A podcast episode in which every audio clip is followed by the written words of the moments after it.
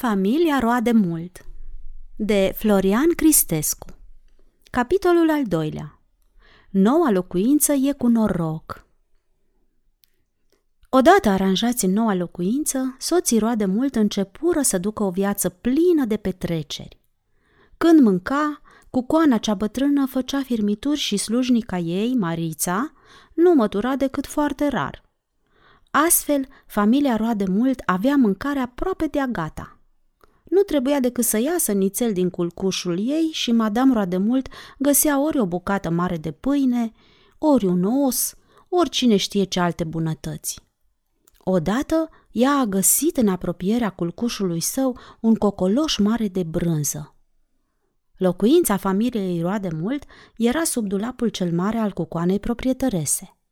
Acolo era o gaură îndușumea și întrânsa șoriceii noștri erau adăpostiți foarte bine – de dimineață, domnul roade mult ieșea din culcuș și dădea o raită prin odaie ca să caute de ale mâncării. În vremea aceasta, cucoana scutura prin culcuș, se pieptăna și aranja lucrurile ca pentru masă. După ce sosea bărbatul, luau împreună câte o gustare și astfel nu mai aveau grijă până la prânz. La prânz, de obicei, luau masa afară din culcuș pe supat, pe după sobă, ori pe după dulapurile din bucătărie, pe unde găseau ceva de ros. După masă se plimbau puțin prin podul casei sau prin magazie.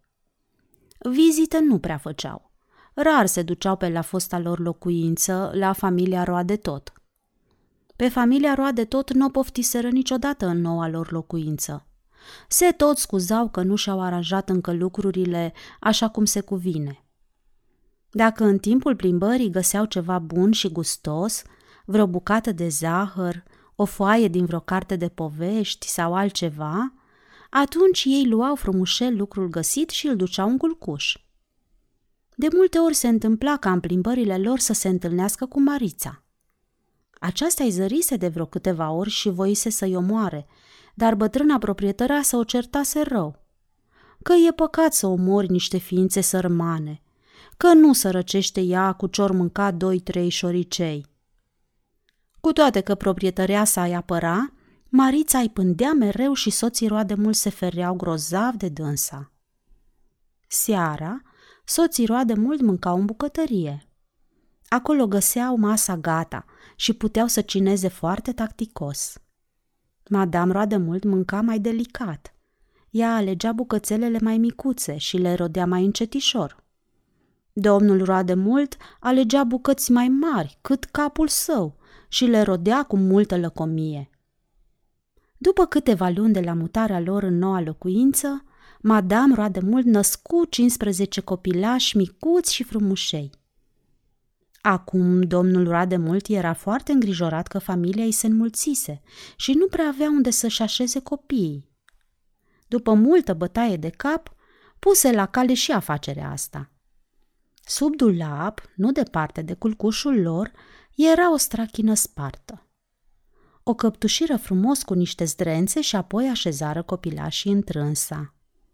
Copiii erau sănătoși cu toții, așa că domnul roade mult nu era silit să mai cheltuiască ceva și pentru doctorii. Hrăniți bine, ei crescură repede. Peste câteva luni erau tot atât de mari și de grași ca părinții lor – ce bucurie era acum pe soții roade mult! De multe ori, dumnealor îi luau pe toți cei 15 moștenitori și plecau la plimbare. Pe drum se înșirau câte unul, câte doi, ori câte trei, încât umpleau strada pe unde treceau.